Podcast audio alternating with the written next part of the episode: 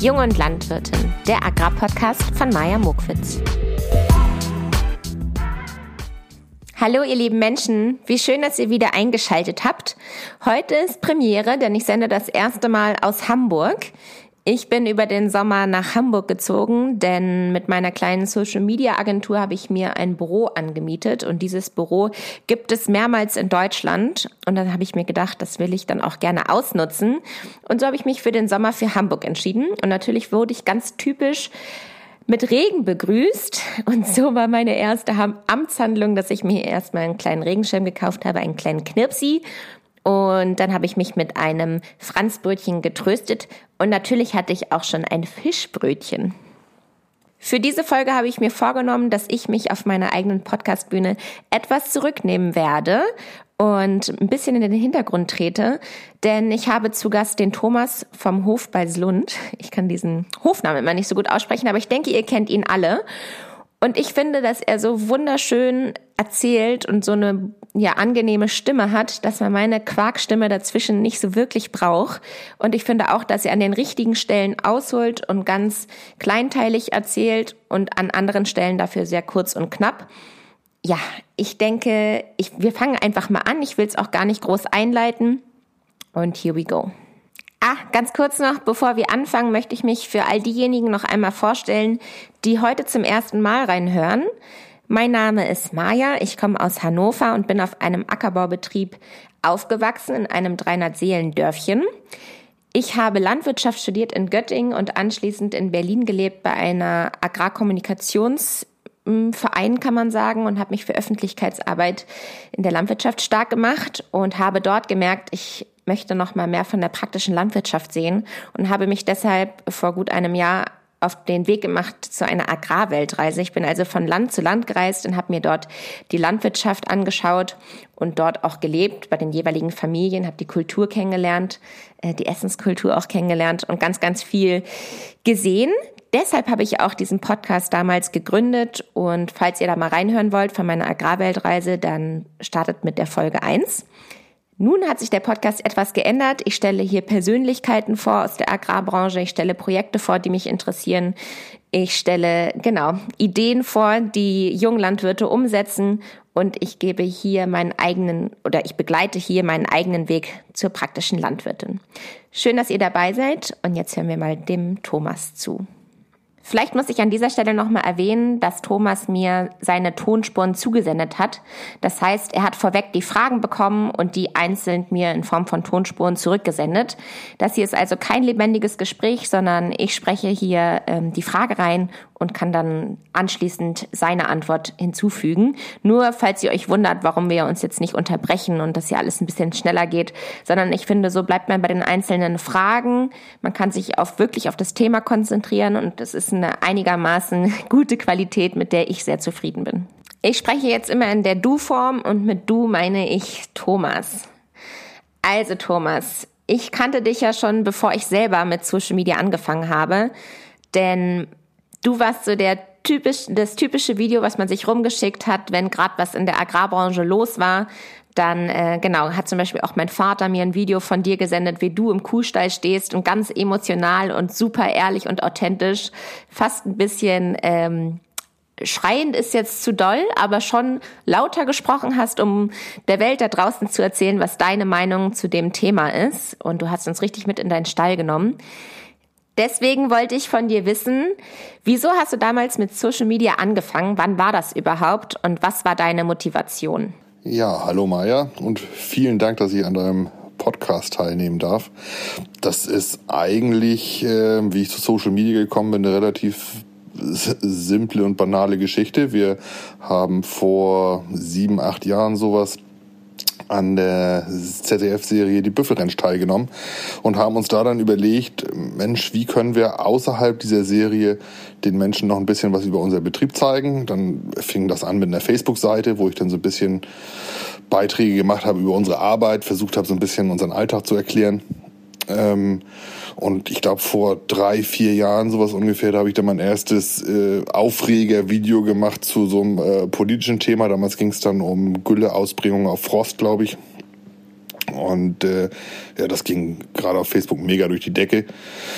Irgendwann kam dann Instagram dazu, weil man sich natürlich auch ein bisschen weiterentwickeln muss und äh, mal neue Medien entdecken möchte und neue Zielgruppen erschließen möchte.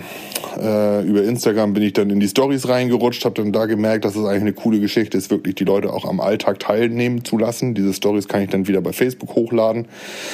Mittlerweile bin ich jetzt auf TikTok ganz viel unterwegs, wieder eine neue Zielgruppe, wieder eine neue Plattform, mit der man äh, neue Geschichten ausprobieren und machen kann. Und ähm, gerade diese Ein-Minuten-Clips, habe ich festgestellt, laufen eigentlich auch auf den anderen Kanälen sehr, sehr gut, weil man in ganz kurzer Zeit gezwungen ist, äh, Inhalte einfach und verständlich rüberzubringen. Und das ist das, glaube ich, womit man dann auch Menschen erreicht und wo man die Möglichkeit hat, den Menschen ähm, unseren Beruf als Landwirt näher zu bringen, auch die nichts damit zu tun haben. Und das ist eigentlich immer so mein Ansporn gewesen, ähm, ich kann nicht alle Menschen zu mir auf den Hof einladen. Irgendwann muss ich auch mal meine Arbeit machen. Aber ich kann versuchen, meinen Hof zu den Menschen nach Hause zu bringen und gerade zu den Menschen in die Stadt zu bringen. Und das ist eigentlich meine Motivation, die ich habe, ähm, meinen Betrieb quasi ins Internet zu packen und zu den Leuten nach Hause zu bringen und denen zu zeigen, wie wir in der Natur arbeiten und ähm, dass wir eben keine Brunnenvergifter und Tierquäler sind, sondern dass diese Klischeebilder, die es über die Landwirtschaft häufig, häufiger gibt, dass es diese Bilder tatsächlich auch gibt. Nicht jeden Tag. Und äh, es gibt auch Bilder, die sind nicht so schön. Aber es gibt auch diese Klischeebilder vom Heumachen bei Sonnenuntergang oder auf dem Feld sein bei Sonnenaufgang oder eben die Geburt im Stall, im Stroh. Und das sind ja Bilder, die erleben wir jeden Tag. Und ich finde diese Bilder nach wie vor jeden Tag toll und kann mich darüber freuen. Und äh, finde es auch toll, diese Bilder zu den Menschen nach Hause zu bringen und denen zu zeigen, wie unser Alltag aussieht und wie, wie toll und vielseitig dieser Beruf ist. Also ich finde, das gelingt dir, dass du den Hof zu den Menschen nach Hause bringst oder deinen Hof zu den Menschen nach Hause bringst. Deswegen würde ich auch noch gerne mehr darüber wissen, wie du eigentlich aufgewachsen bist und was das heute für ein Betrieb ist, den du da führst. wie bin ich aufgewachsen? Ich glaube, wie die meisten Bauernhofkinder in ländlicher Idylle und im familiären Umfeld. Das ist ja das, was uns Bauernhof oder Bauern ausmacht, ähm, dass wir halt sehr, sehr eng mit unserer Familie sind. Ne? Ähm, in anderen Familien gehen Mama und Papa morgens zur Arbeit und kommen erst abends wieder. Bei mir waren Mama und Papa irgendwie immer da. Ähm, das prägt einen Menschen natürlich auch und auch seinen Familiensinn und äh, lässt äh, einen sehr behütet aufwachsen, glaube ich. Also ich hatte schon eine schöne Kindheit. Ich habe äh, zwei jüngere Brüder, Zwillinge. Der eine ist im Kfz-Bereich gelandet, der andere auch in der Landwirtschaft beziehungsweise im landtechnischen Lohnunternehmen. Ähm, viel in der Natur gewesen, früher noch mit meinem Großvater. Ähm, wir haben ein großes Naturschutzgebiet hier direkt vor der Tür, mit meinem Großvater rausgefahren aufs Moor und er hat mir erzählt, wie sie früher dann da Torf abgegraben haben und ähm, welche Flächen zum Hof gehören und wie die dazu gekommen sind. Also ich bin auch immer schon schon sehr geschichtlich interessiert gewesen und so die die Familiengeschichte und die Hofgeschichte, das ist was, was mich schon schon sehr interessiert und auch nach wie vor interessiert. Unser Betrieb ist seit über 100 Jahren in Familienbesitz. Wir können unseren Stammbaum auf, ich glaube, über 300 Jahre mittlerweile zurückverfolgen und sind in diesen 300 Jahren eigentlich immer in der Landwirtschaft tätig gewesen. Ähm, ja, und das alles zusammen, das ergibt dann so dieses, dieses, dieses, dieses familiäre, wie gesagt, ähm, was mich, was mich, glaube ich, ganz, ganz stark geprägt hat. Ähm, ich habe die Schule bei uns im Ort besucht, habe nicht studiert oder sowas, sondern erst äh, ganz normal die Hauptschule besucht, habe da eine dreijährige Ausbildung gemacht, ähm, ein Jahr zu Hause auf dem Betrieb, ein Jahr auf einem Milchviehbetrieb, ein paar Dörfer weiter. Das war hat mich sehr geprägt das Jahr, weil mein Chef und ich nicht so wahnsinnig gut miteinander harmoniert haben. Aber ich habe mir da zumindest viel mitgenommen für meine spätere Zeit als Ausbildungsbetrieb, äh, wie ich nicht mit meinen Auszubildenden umgehen möchte. Ähm, das dritte Ausbildungsjahr habe ich auf einem Saunbetrieb mit Ackerbau gemacht. Das war super toll. Da habe ich ganz, ganz viel mitgenommen, gerade menschlich, weil das ein, ein toller Zusammenhalt war und ein tolles Arbeiten und habe da viel gelernt und ja, das war meine Ausbildung. Dann ein Jahr Praxis zu Hause auf dem Betrieb. Dann habe ich die Fachschule besucht. Ähm, erst die, die Landwirtschaftsschule und anschließend die höhere Landbauschule. Da ich nicht der beste und motivierteste Schüler bin, durfte ich dann die Landbauschule auch ein zweites Mal machen. Ich bin vorher nie irgendwo sitzen geblieben oder sowas, aber bei der Höhler nachher Ähm, da hat's mich dann erwischt. Da hat mein Lehrer gesagt, so Herr Andresen, wir sehen uns dann nächstes Jahr wieder. Und wir nicht. Also er wollte, hat schon gesehen, dass ich's kann, aber ich wollte halt irgendwie nicht. Ähm, ja, und dann war ich, ähm, ich weiß gar nicht genau, ich glaube 2001 oder zwei, ähm, fertig ausgebildeter Agrarbetriebswirt. Bin dann zu Hause angestellt worden und 2006 ähm, in den Betrieb eingestiegen als Kooperation, damals erst als GBR. 2007 habe ich geheiratet, bin glücklich verheiratet mit meiner Frau Christine. 2012 ist unser Sohn geboren worden, Nikolai. Ähm, und 2014 habe ich den Betrieb übernommen.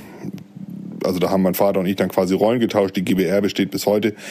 Ähm, aber ich bin jetzt Eigentümer. Mein Vater ist, mein Vater ist quasi angestellt und vorher war es halt umgekehrt.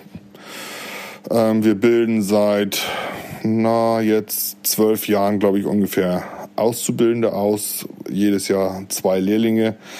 Macht mir Tiere Spaß. Nicht jedes Jahr ist ganz leicht und nicht jeder Azubi ist ganz leicht, aber es ist schon immer toll, mit jungen Menschen zusammenzuarbeiten. Und ähm, auch das, glaube ich, prägt jemanden gerade ähm, so in diesem Social Media Bereich, wo ich ja mit meinen inzwischen 41 Jahren schon oder fast 41 Jahren zu den älteren Semestern gehöre, die da unterwegs sind. Aber durch die Azubis hat man halt immer so diesen Bezug zur, zu den jungen Leuten und zur Jugend und, und weiß auch so ein bisschen, was die bewegt und was die beschäftigt und ähm, das hilft mir da schon enorm und äh, mein fortschreitendes Alter, glaube ich, gibt mir die nötige Gelassenheit, das Ganze ähm, auch, ähm, ja, wie soll man sagen, zu ertragen vielleicht. Ähm, weil halt doch so viele, glaube ich, unter diesem Druck im, im Social Media auch zusammenbrechen und das nicht ertragen können. Mir ging es nie um irgendwelche äh, Followerzahlen oder sonst irgendwas, sondern mir ging es eigentlich immer darum, mich und meine Inhalte möglichst nah und authentisch rüberzubringen. Und das ist letzten Endes das, was dann ja scheinbar zumindest auch bei den Menschen ankommt und funktioniert.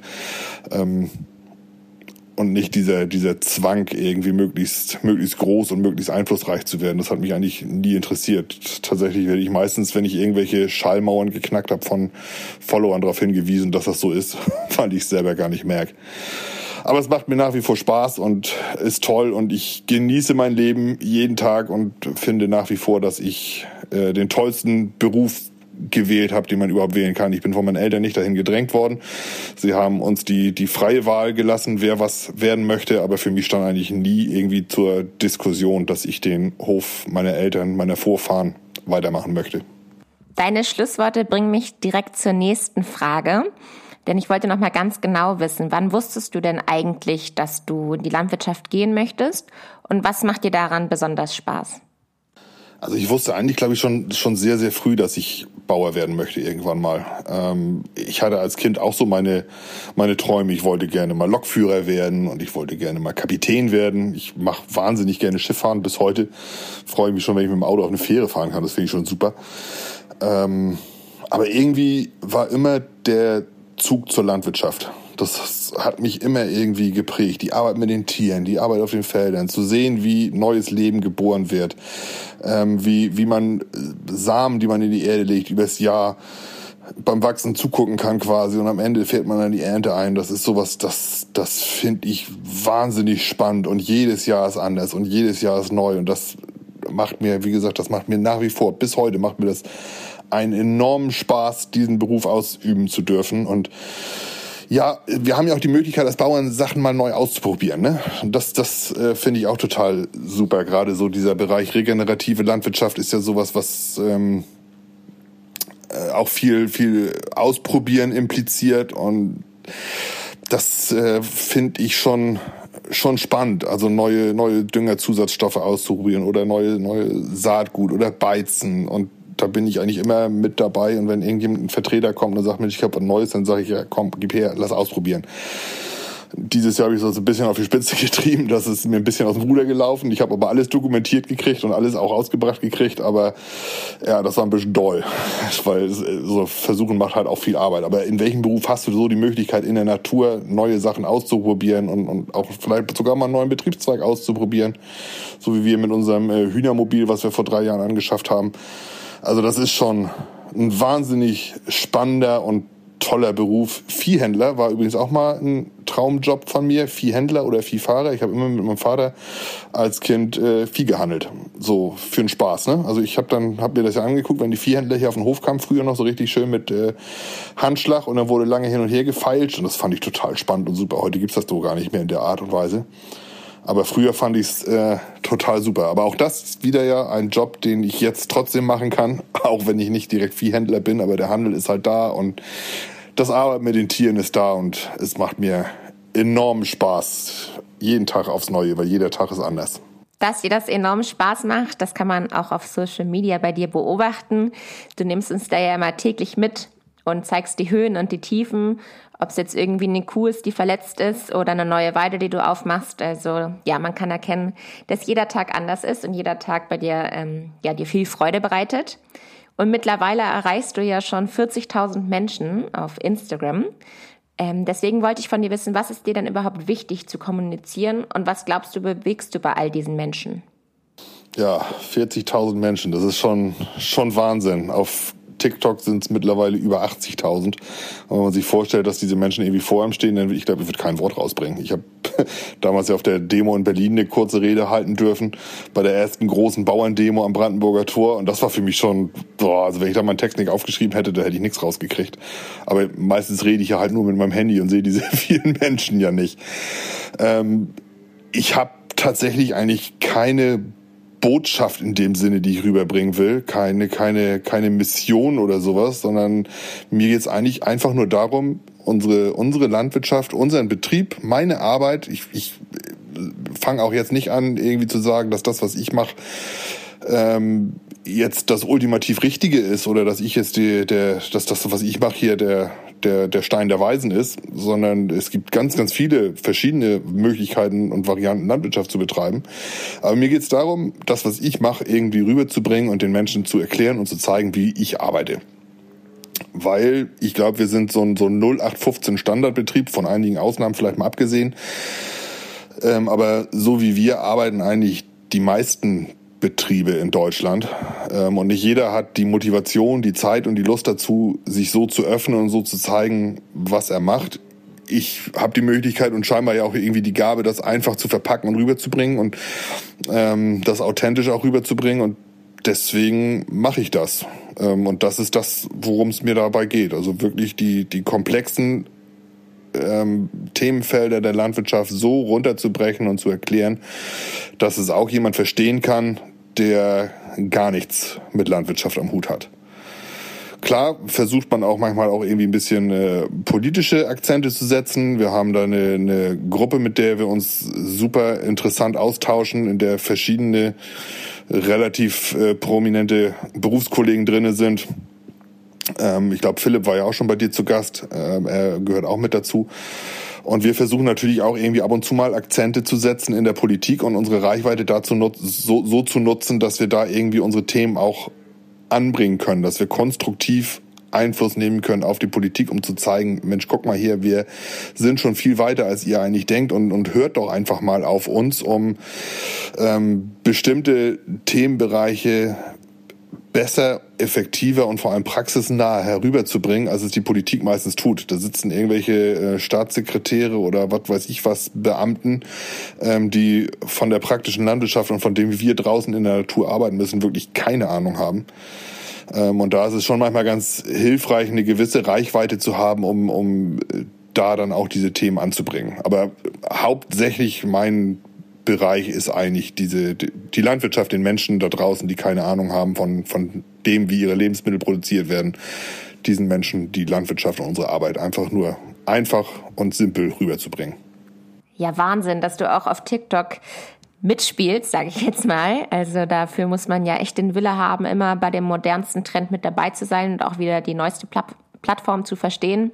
Und daran erkennt man auch, dass es dir wirklich wichtig ist, die unterschiedlichsten Zielgruppen zu kennen, denn auf TikTok sind ja die besonders jungen Leute.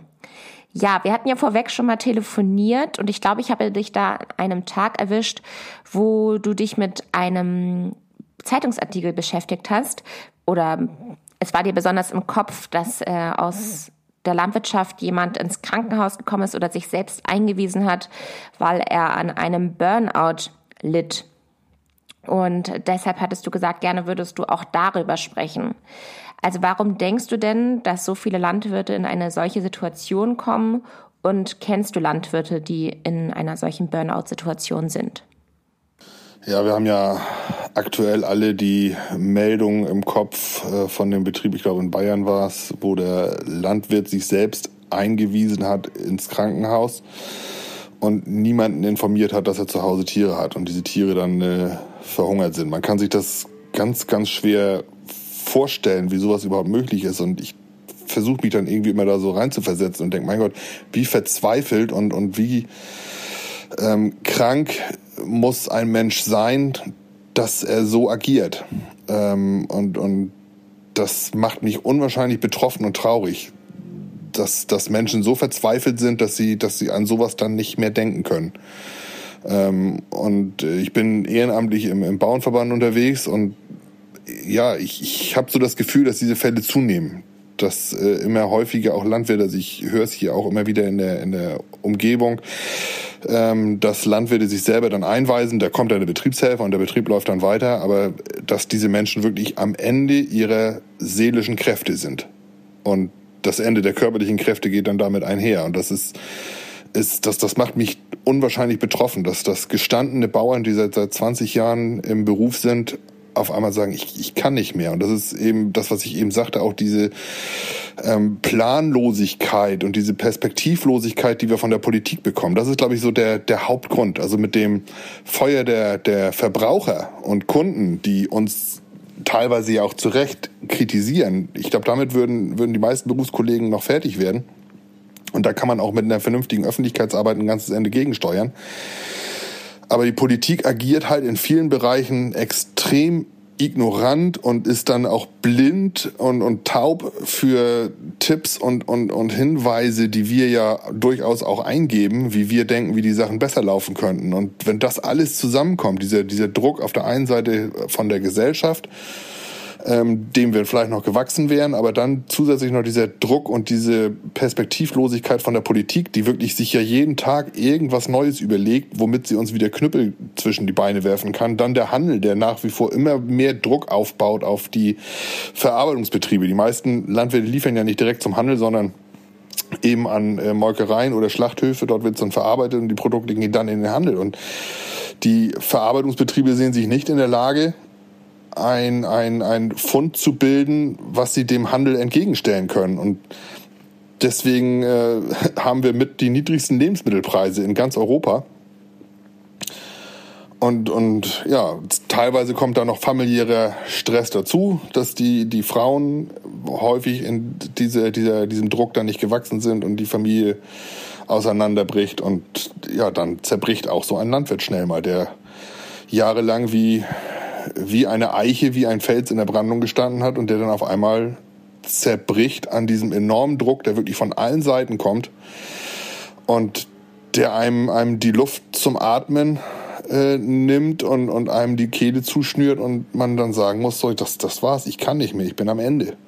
Und ich weiß von Landwirten, die in dieser Situation waren. Ich kenne Landwirte, die in dieser Situation waren. Und ich weiß auch von Landwirten, die sich aufgrund so einer Situation, weil sie sich keine Hilfe holen konnten oder wollten, ähm, das Leben genommen haben. Und das, das beschäftigt mich total. Also ich bin, bin traurig um jeden Landwirt, der die Segel streicht und aufhören muss oder aufhören will. Ich kann aber auch jeden Landwirt verstehen, der diesen Weg für sich wählt. Ähm, aber noch viel trauriger bin ich, wenn, wenn ich so solche Fälle höre, dass Menschen zwar eigentlich einen, gut geführten Betrieb haben und vielleicht auch Perspektiven hätten, aber sich einfach nicht mehr durchsehen können, dass denen wirklich der, der letzte, das letzte bisschen Mut und Motivation fehlt und die so zusammenbrechen, dass wirklich gar nichts mehr geht. Das macht mich unwahrscheinlich traurig und betroffen. Und deswegen hatte ich das Thema eben angesprochen, hatte gesagt, dass ich da gerne ähm, ein bisschen was zu sagen möchte. Und, und ähm, ja, wie gesagt, es beschäftigt mich und ähm,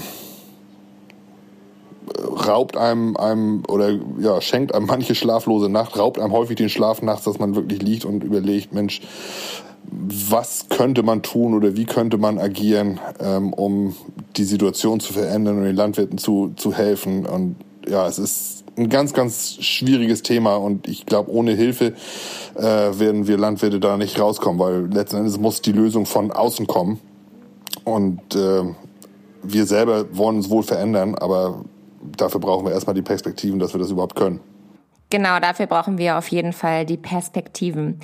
Ich finde es immer schwierig, über solche schweren Themen zu reden, aber ich habe gerade noch mal gegoogelt und recherchiert und wollte noch mal mehr über den Vorfall erfahren, von dem du gerade gesprochen hast. Und dabei ist mir aufgefallen, als ich Burnouts von Landwirten eingegeben habe, dass aktuell auch ganz, ganz viele Agrarzeitungen darauf aufmerksam machen, was denn überhaupt gerade die Merkmale dafür sind für Burnouts oder für Überforderungen und Depressionen. Falls euch, also meinen Zuhörern, das jetzt hier irgendwie triggert und das kein Thema für euch ist, dann ähm, ja, könnt ihr an dieser Stelle auch gerne ausmachen. Oder ihr wartet noch auf die nächsten zwei, drei Fragen, die haben jetzt noch damit zu tun. Es hört wieder ganz, ganz fröhlich auf. Also ähm, jede Folge braucht auch ein bisschen Tiefgang und deswegen freue ich mich, dass der Thomas besonders über dieses Thema sprechen wollte, denn ich hätte mir dieses Thema nicht ausgesucht, aber es gehört, glaube ich, dazu, auch mal die unangenehmen Themen zu besprechen. Was glaubst du denn, Thomas, wie kann man eine solche Situation deiner Meinung nach ändern und was denkst du, können betroffene Landwirtinnen und Landwirte tun? Also ich glaube, zuerst einmal müsste die Politik sich vielleicht mal darüber gewahr werden, was sie den Bauer, Bäuerinnen und Bauern überhaupt zumutet mit dem, was sie tut. Jahrelang, im Grunde jahrzehntelang, hat äh, die Politik geschlafen. Vielleicht auch oder mit Sicherheit auch ähm, wurde sie bewusst schlafend gehalten durch die bäuerliche Berufsvertretung, wo man nur gesagt hat, Mensch, wir, wir können dies nicht, wir können das nicht, wir können jenes nicht. Und jetzt kommt natürlich das dicke Ende auf einmal. Jetzt brauchen wir ganz, ganz viele Veränderungen auf einmal. Und dann bricht das ganze Kartenhaus über vielen Kolleginnen und Kollegen zusammen. Ne? Und ähm, da muss deutlich mehr Fingerspitzengefühl rein und, und ja, vielleicht auch mehr, mehr Gelassenheit von Seiten der Politik, dass man vielleicht mal versucht, eben nicht alles auf einmal runterzubrechen, sondern die Menschen auch mitzunehmen und denen zu zeigen, ihr habt eine Perspektive und ihr habt eine Möglichkeit, euren Betrieb jetzt umzugestalten und wir helfen euch dabei. Ähm, dann glaube ich, könnten, könnten viele Kolleginnen und Kollegen auch wieder, wieder ein bisschen mehr in die Zukunft schauen, positiv in die Zukunft schauen. Ähm und die Bäuerinnen und Bauern müssen sich trauen, über ihre Probleme zu sprechen. Sie müssen dann sich auch Hilfe holen können. Sie müssen ja, das ist so, so eine Aufgabe, glaube ich, die der Bauernverband vielleicht am besten wahrnehmen kann, dass man den, den Landwirtinnen und Landwirten wirklich das Gefühl gibt, hier ist jemand, der euch zuhört, der eure Probleme ernst nimmt und da könnt ihr jederzeit hinkommen. Es gibt ja das landwirtschaftliche Sorgentelefon, zumindest hier bei uns in Schleswig-Holstein. Ähm, und ich glaube auch, dass die ehrenamtlichen Kolleginnen und Kollegen im Bauernverband da noch mehr sensibilisiert werden können, dass man wirklich auch ja guckt, wo ist ein Kollege, dem es vielleicht im Moment nicht so gut geht, den man zur Seite nimmt und sagt, Mensch, was ist los? Wie, wie geht's dir? Kann ich irgendwas für dich tun? Können wir irgendwie helfen? Die landwirtschaftliche Sozialversicherung ist darauf eingestellt. Da gibt es Möglichkeiten ähm, zu helfen, aber man muss halt die Signale erkennen die gesendet werden. Oder als Landwirt selber hingehen und sagen, hier, komm, ich kann nicht mehr, ich äh, bin am Ende, helft mir. Das, glaube ich, ist ganz, ganz wichtig. Das ist das, was die Landwirte da selber tun können. Und eben, wie gesagt, die Politik ähm, wäre am Zuge, den Landwirten endlich wieder Perspektiven zu geben, weiterzumachen. Weil ohne Perspektive kann der Beruf noch so toll sein und so viel Spaß machen. Und das ist halt, Landwirtschaft ist eine, eine Herzenssache. Also man wird nicht Landwirt, weil man reich werden möchte oder sonst irgendwas, sondern man wird Landwirt, wo man einfach Bock drauf hat, weil das Spaß macht, weil es ein, ein, ein, ein Herzensjob ist, sag ich mal. Ähm, und für diesen Job eine Perspektive zu haben, das wäre die Grundvoraussetzung, um quasi aus diesem Dilemma dann auch irgendwann wieder rauszukommen, denke ich. Kannst du dir vorstellen, dass dir persönlich auch sowas passieren könnte? Es ist schwer zu sagen, ob einen sowas selber treffen könnte. Grundsätzlich würde ich sagen, glaube ich, kann das jeden von uns treffen. Und ich habe auch schon Phasen gehabt, äh, wo ich in so einer, so einer, ich, ich würde es schleichende Depression nennen, ähm, wo man dann so sitzt und sich wirklich ganz, ganz schwer aufraffen kann und, und ganz schwer irgendwie in die Gänge kommt, einfach weil alles irgendwie einem zu viel erscheint. Ähm, ich habe es dann immer geschafft, da selber rauszukommen. Ich kenne aber auch viele Kollegen, die das nicht geschafft haben, die sich dann Hilfe geholt haben. Und das ist dann auch gut und richtig so. Die, das, den Mut muss man dann auch haben, ähm, Hilfe einzufordern. Und wenn ich das jetzt nicht alleine ge gepackt hätte, dann hätte ich mir auch die Hilfe geholt. Garantiert. Hoffe ich jedenfalls. Ich glaube, meine, meine Familie hätte mich dann irgendwann dahin gedrückt. Ähm, aber grundsätzlich glaube ich, ist das sowas, das kann jeden von uns treffen und man, man kann sich das so gar nicht gar nicht vorstellen. Und ich glaube, das konnten die Landwirte, die es getroffen hat, auch sich nicht vorstellen, wie sich sowas dann auswirkt und wie heftig ähm, sowas dann zuschlägt. Aber ja, ich wüsste, wüsste nicht, wie man sich davor schützen könnte, dass es einen nicht treffen würde. Wichtig ist halt nur, dass man selber, wie gesagt, die Signale entdeckt und dann entsprechend sich äh, Hilfe holt. Was kann man denn eigentlich als Außenstehender tun? Kann man irgendwie helfen? Ich versuche das ja auch immer. Ähm, so ein bisschen gucken, sendet derjenige, diejenige, mit dem ich da spreche, jetzt gerade irgendwelche Signale, die mir vielleicht ein Zeichen geben könnten, dass es da Probleme gibt oder sonst irgendwas. Ähm, ich versuche eigentlich immer Menschen zu sensibilisieren, genau hinzuhören und genau auf ihr Gegenüber zu achten ähm, ob es irgendwelche Anzeichen gibt. Ich glaube, das ist so die Hauptsache, was man als erstes mal tun kann als Außenstehender, genau zuhören, genau darauf achten, acht, überhaupt Acht geben. Ich glaube, das ist in unserer Gesellschaft sowieso extrem wichtig geworden, dass wir wieder mehr Acht geben aufeinander. Aber in solchen Fällen halt ganz besonders. Ja, genau zuhören. Ähm, und im, im Zweifel dann auch das Gespräch suchen, dass man dann vielleicht auch hingeht und sagt, Mensch, hier irgendwie bist du komisch, stimmt irgendwas nicht, kann ich dir irgendwie helfen? Ähm, und dann Lösungsansätze aufzeigen, gucken, wo man Hilfe bekommen kann, den, denjenigen, diejenige an die Hand nehmen und sagen, komm, ich helfe dir jetzt da irgendwie durchzukommen. Ähm, das denke ich, äh, ist so das, das Erste, worauf man als Außenstehender achten könnte, wenn man es denn merkt und eventuell dann auch helfen könnte entsprechend.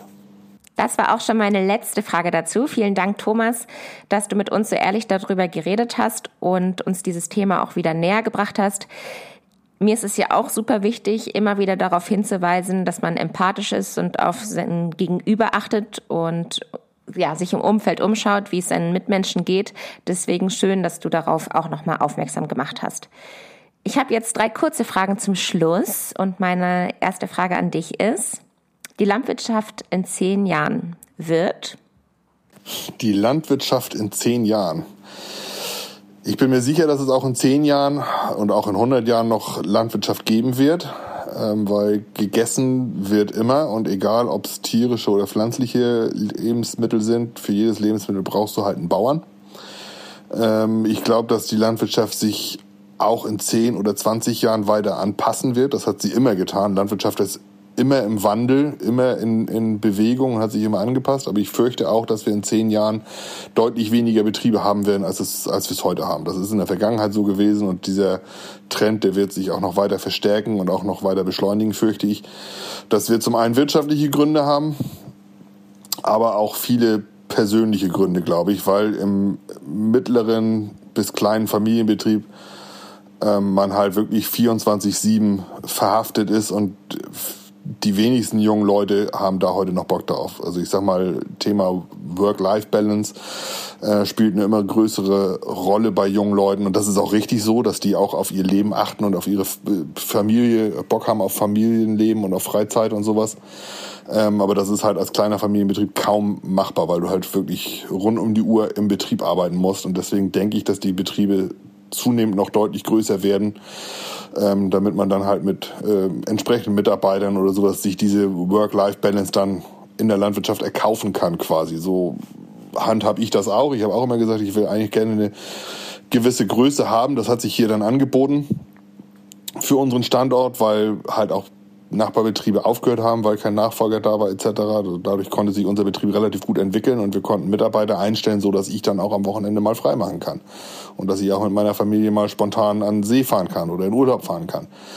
Ähm, aber dafür brauchst du halt in der Landwirtschaft eine gewisse Größe, um das zu können und äh, ja, ich denke, dieser Trend wird sich beschleunigen. Aber nichtsdestotrotz glaube ich, dass es in der Landwirtschaft ganz, ganz viele Chancen gibt, sowohl für Betriebsleiter als auch für junge Leute, die Bock haben auf den Job und dort als Mitarbeiter dann einsteigen, weil Mitarbeiter werden auch an allen Ecken und Enden gesucht. Deswegen rate ich auch jungen Leuten, wenn die mich fragen, Mensch, soll ich Landwirt lernen oder nicht? Kein eigener Hof oder nur ein kleiner Hof, sage ich immer, mach das. Wenn du da Bock drauf hast, mach das. Weil wir brauchen in der Landwirtschaft Leute, die Bock auf diesen Beruf haben, die da richtig Spaß dran haben können. Sowohl auf Betriebsleiterseite wie auch auf Angestelltenseite lebt diese Branche von Menschen, die ihr Herzblut dafür hergeben, in diesem Beruf zu arbeiten. Und deswegen bin ich nach wie vor der Meinung, wer Lust hat auf Landwirtschaft, der soll auch Landwirtschaft machen. Die Chancen, in diesem Beruf was zu werden und, und äh, sich ein, ein, ein Leben zu ermöglichen und zu finanzieren, ja letzten Endes auch, die sind auf jeden Fall da. Wenn meine Kinder in die Landwirtschaft gehen, möchte ich, dass sie vorher auf jeden Fall gehört haben? Mein Opa hat immer gesagt, ähm, behandle jedes Lebewesen so, wie du auch selber behandelt werden möchtest. Und da habe ich mich eigentlich immer dran gehalten. Gerade im Umgang mit Tieren war bei uns immer die Grundprämisse, erst kommen die Tiere und dann wir selber. Also Heiligabend wurde nicht gefeiert, solange nicht die Tiere vernünftig versorgt wurden. Und das war Weihnachten dann auch immer noch ein bisschen intensiver als äh, sonst die Jahre. Da gab es immer noch eine extra Schaufel Schrot und ein bisschen Heu. Und ähm, es dreht sich halt auf so einem Milchviehbetrieb wie bei uns alles ums Vieh und um die Tiere. Deswegen, die Tiere kommen immer an erster Stelle. Das würde ich meinem Kind auf jeden Fall mitgeben, bevor es in die Landwirtschaft geht oder als, als Grundprinzip so. Aber dann auch ähm, bleibt neugierig. Bleibt neugierig, bleibt, bewahrt euch so eine, so eine gewisse Verrücktheit, glaube ich. Meine Frau sagt immer, ich bin irgendwann mal 16 geworden und danach wurde ich nur noch größer. Also ich, ich äh, habe halt auch Bock, irgendwie mal was Verrücktes auszuprobieren und irgendwas Neues zu machen und äh, Spaß zu haben. Und das ist ganz, ganz wichtig im Leben, dass man das, was man hat, gerne oder das, was man macht, gerne tut. Ähm, wenn du wenn du einen Job findest, der dir Spaß macht, dann brauchst du keinen Tag mehr arbeiten. Ähm, wenn du dein Hobby zu Beruf machen kannst, dann ist kein Tag mehr wirkliche Arbeit. Und das, ähm, glaube ich, wenn man das seinen Kindern mitgeben kann, dann äh, kommen die in der Landwirtschaft auf einen, doch, ich glaube, auf einen sehr guten Weg. Tierhalter und Landwirt zu sein, heißt für mich? Das bedeutet für mich in äh, Kreisläufen zu denken, in, äh, in Wirtschaftskreisläufen, in Lebenskreisläufen.